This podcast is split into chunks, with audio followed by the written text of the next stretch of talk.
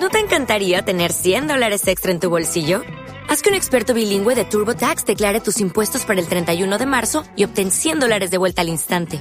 Porque no importa cuáles hayan sido tus logros del año pasado, TurboTax hace que cuenten. Obtén 100 dólares de vuelta y tus impuestos con 100% de precisión. Solo con Intuit TurboTax.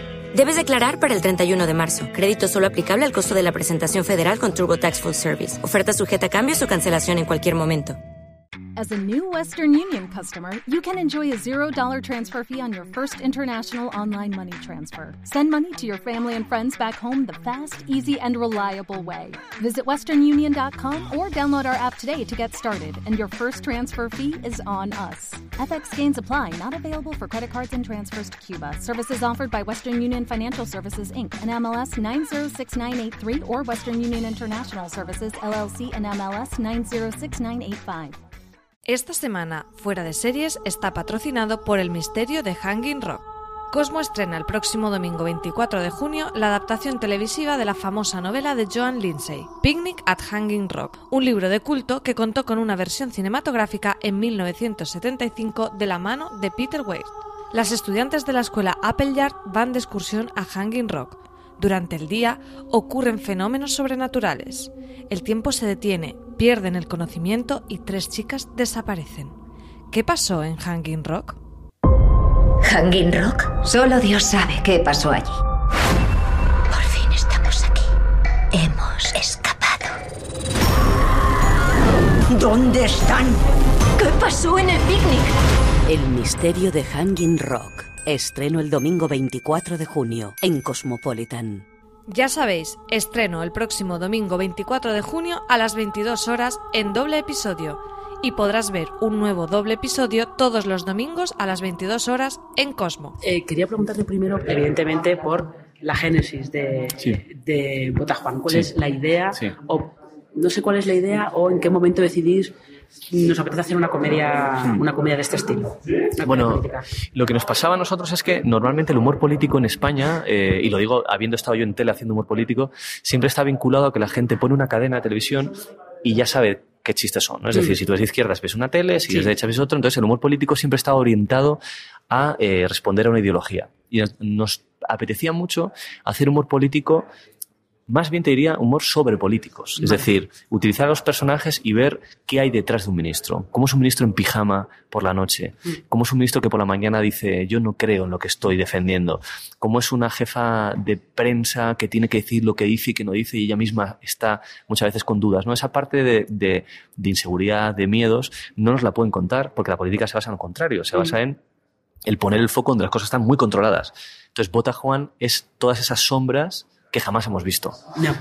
En todo caso, uno podría pensar, bueno, sería, pero fíjate, nunca hemos querido hacer y nunca fue la pretensión eh, hacer VIP en España o hacer de Fit, porque eh, Bota Juan, a diferencia de las de las eh, de lo que ha hecho Armando Iannucci, que a mí me fascina como creador, eh, tiene muchas más pausas en ver a estos personajes a solas y sin chiste. Es decir, que yo puedo ver a Juan en pijama triste porque lo que ha hecho es una mierda y que se siente deprimido. Es decir, vamos a ver muchas más veces a nuestros personajes ser conscientes de su patetismo y romperse, que es una cosa que no hemos visto tanto en las ficciones, incluso extranjeras. Sí, es verdad que en VIP ellos no son conscientes de lo patéticos que son. No, iban para adelante y es todo el rato como muy vertiginoso, pero claro, yo no lo he visto muchas veces Selina, se llama ella, ¿no? La- Sí. A Selina en su casa, igual mirarse al espejo o hablar con alguien y decir, es que la estoy cagando, es que es una mierda lo que estoy haciendo, ¿no? Entonces Bota Juan va a tener esa parcela, va a tener esa parte. Es una cosa que nos apetecía mucho, es decir, tener a Javier Cámara es un actor de comedia brutal, pero es que luego es un actor de drama brutal. Entonces decir, joder, tenemos un actor, es de los pocos actores en España que lo mismo te hace una película de Almodóvar en serio que te hace en plan una película con Nacho García Belilla y te partes de risa. Entonces, exploremos las dos cosas. Tengamos, yo creo, fíjate, creo que la serie tiene dos ritmos, que son el tempo de pasillos del ministerio, ruedas de prensa y demás, y el tempo de solos o en parejas, tomando un gin tonic de madrugada, eh, intentando ver la tele, no dormir, ese tipo de cosas. Y eso sí que yo no lo he visto tanto en los anglosajones. Ya, sí, eso, es- eso, eso es cierto. Y nos apetecía mucho ver cómo sale, eh, testarlo, ver a ver qué, qué tal A funciona. ver qué tal funciona, ¿no? Eh, ¿Tú has tirado algo de la experiencia que has tenido, por ejemplo, haciendo eh, los chistes que hacen vaya semanita o los- las películas que se haciendo Mm. con Jacobian, Mm. como Negociador, por Sí, ejemplo, sí. o Fe de Tarras. Sí. ¿Has tirado de esa experiencia Mm. tuya ahora para trasladarla a la tele o has decidido que esto es otra cosa? No, sí, es, es totalmente esa, esa, esa filosofía narrativa. O sea, el, el ritmo, eh, la mirada sobre todo es la misma y la búsqueda de, de una cosa sobre todo creo, creo que está más en, en Fetarras, negociador y tal vez algo en Pagafantas, que hay algo oscuro, algo pesimista. Es tal cual. Eso para mí esto es una película de, son ocho capítulos de, de media hora, pues una película de cuatro horas en, en- en- parcelitas de 30, pero por ser tele no me lo he planteado estrictamente de otra manera, más allá de que obviamente cada capítulo tiene una unidad, cada capítulo tiene un final que pretendemos que, que te deje con el veneno de ver el siguiente, pero me he acercado como con la misma ambición y con el mismo respeto que cuando te dicen haz una película sobre ETA o haz una película sobre una comedia romántica irónica como Pagafantas. Sí. ujú. Em, ¿Qué os, qué te- qué os aporta Javier Cámara como alguien? Ya has comentado que, Sí. eh, bueno, que es capaz de hacer drama, comedia. Mm.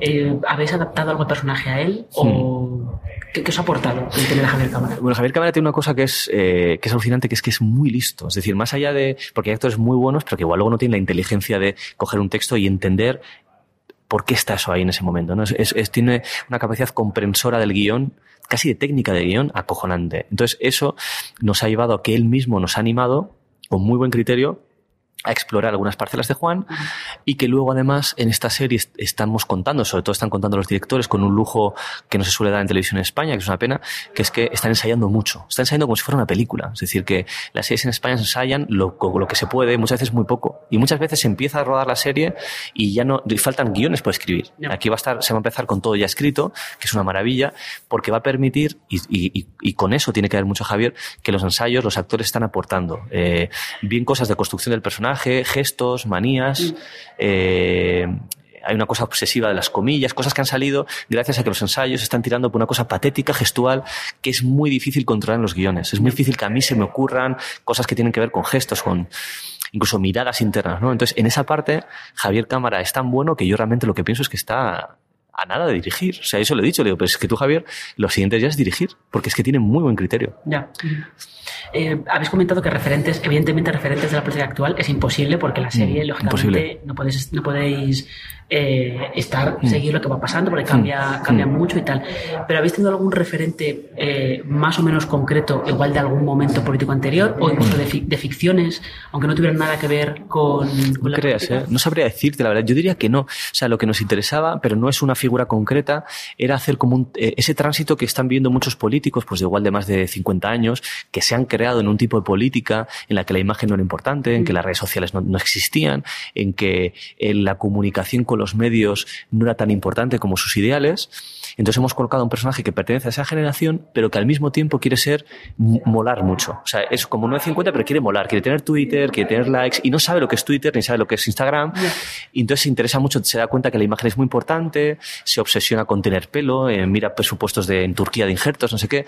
Entonces ese tránsito de la, de la vieja política a la nueva política es como, se, como ha sido como una guía para nosotros. Pero claro, eso engloba, otra vez engloba como a todos los políticos, no, no es tanto a, a un tipo de políticos, es casi una cosa más generacional. Sí, te iba a decir que eso no solamente es político, le puede pasar a un, a un tipo que esté en una oficina. A un diga, empresario, "Tienes sí, sí, quedarte". claro, claro, totalmente. Entonces, por eso yo creo que de hecho Vota Juan, aunque obviamente que sea política es muy llamativo, a mí me daría lástima que cegase, que en el fondo lo que esconde es una cosa tan universal como el, el verte desfasado, el verte inseguro, el verte que, que tu talento no era el que tú creías con veintipico años. Algo que nos va a pasar a todos, siempre, Sí. ¿no? Que es en plan, joder, que tú con 15 años, pues igual, Juan Carrasco se imaginaba presidente del gobierno, pero no como presidente del gobierno, sino además, además de hecho, haciendo unas leyes brutales que, le- que la gente les quiera y tal.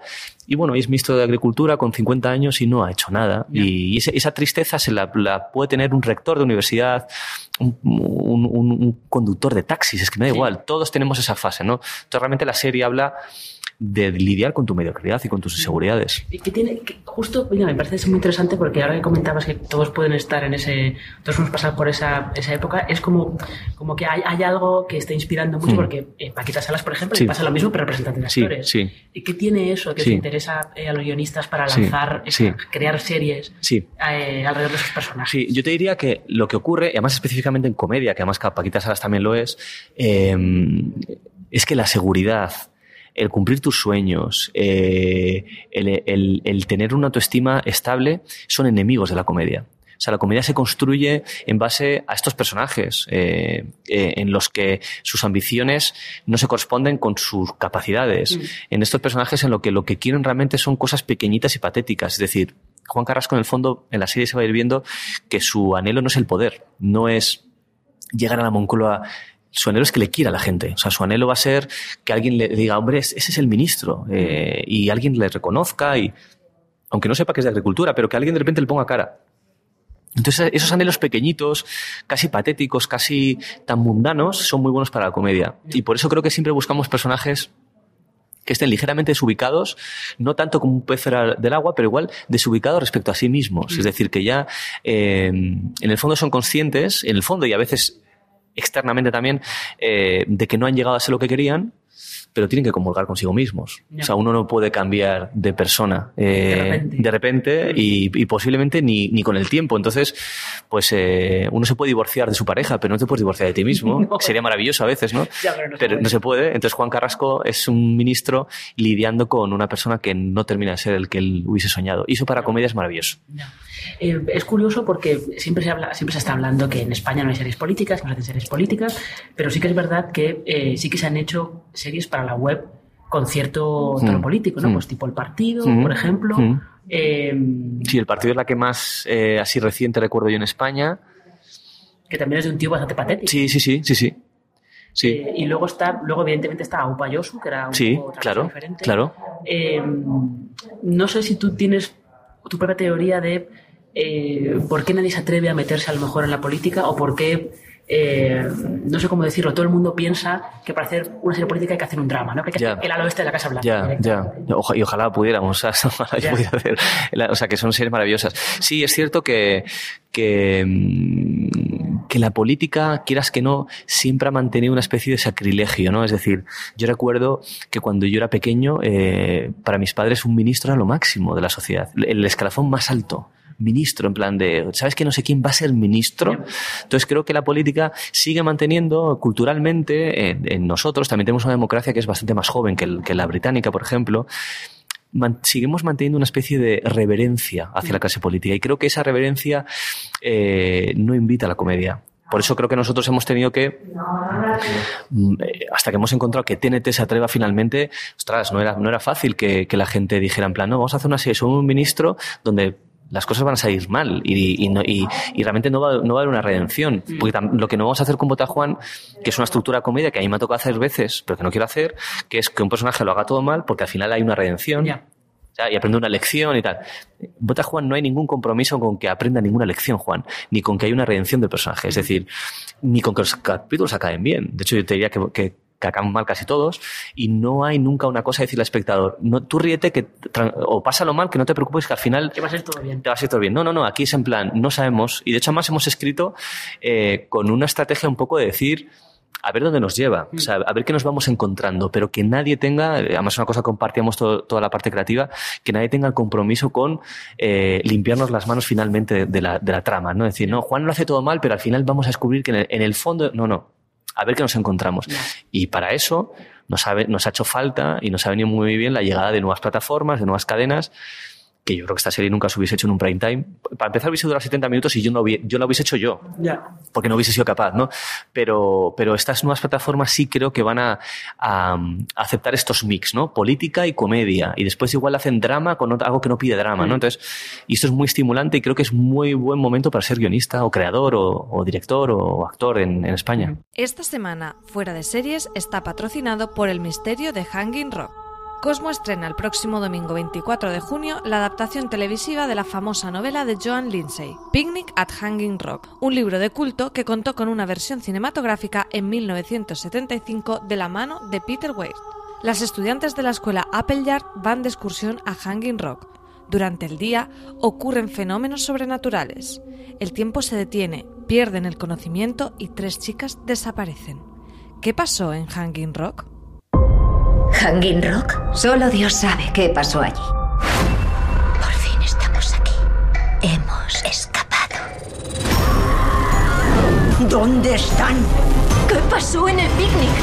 El misterio de Hanging Rock. Estreno el domingo 24 de junio en Cosmopolitan. Ya sabéis, estreno el próximo domingo 24 de junio a las 22 horas en doble episodio y podrás ver un nuevo doble episodio todos los domingos a las 22 horas en Cosmo.